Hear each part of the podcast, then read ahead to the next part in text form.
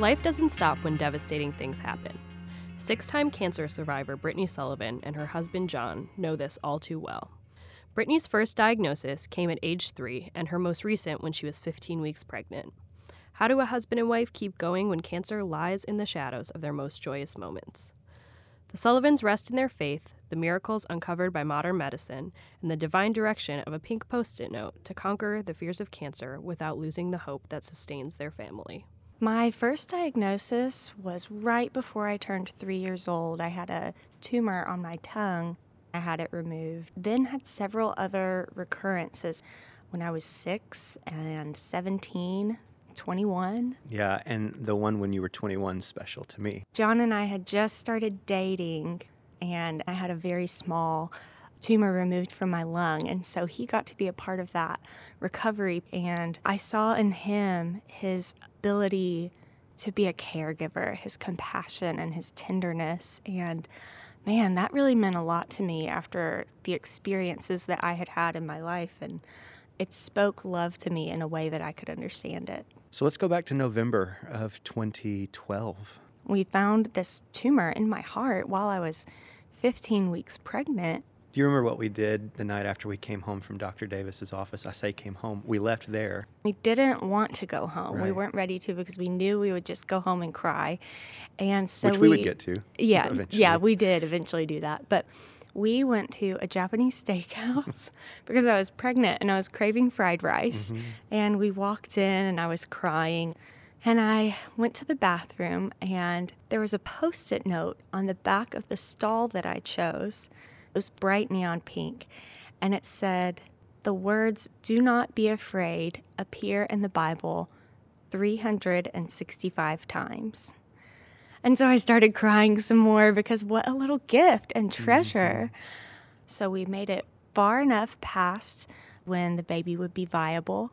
Our sweet girl had had time to grow and develop. So at 34 weeks, we delivered Carly Jean, Yeah. and she was completely healthy. She was teeny, teeny, tiny, but she was great. And she's just been this like beam of joy and goodness. And so, in a way, that pregnancy saved my life. Otherwise, we wouldn't have known about the tumor in my heart. But the story really takes another weird twist. Yes, went in for an appointment, and Dr. Keaty walked in kind of shaky, and she said, I do not have good news for you.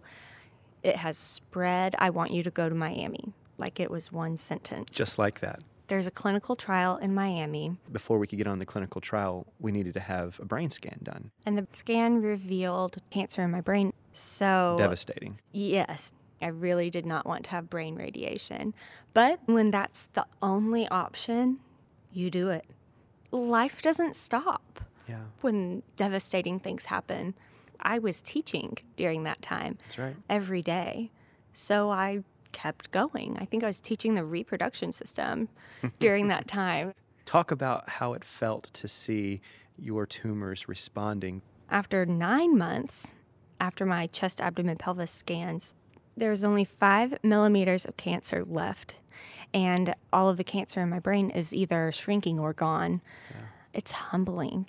It's exciting. I feel like every time I get good news, I do this like enormous happy dance in my brain that doesn't always come out of my body because I'm tired from Right. cancer treatments. But man, it's so exciting we never felt alone. We had an amazing community surrounding us.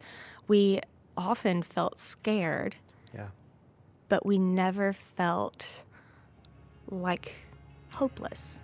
And that's how we've made it is we've always had hope and I feel like it is my job to share that.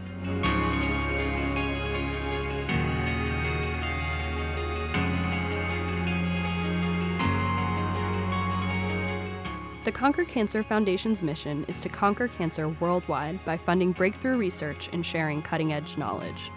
To learn more about the participants in this session and others like it, please visit conquer.org forward slash StoryCorps.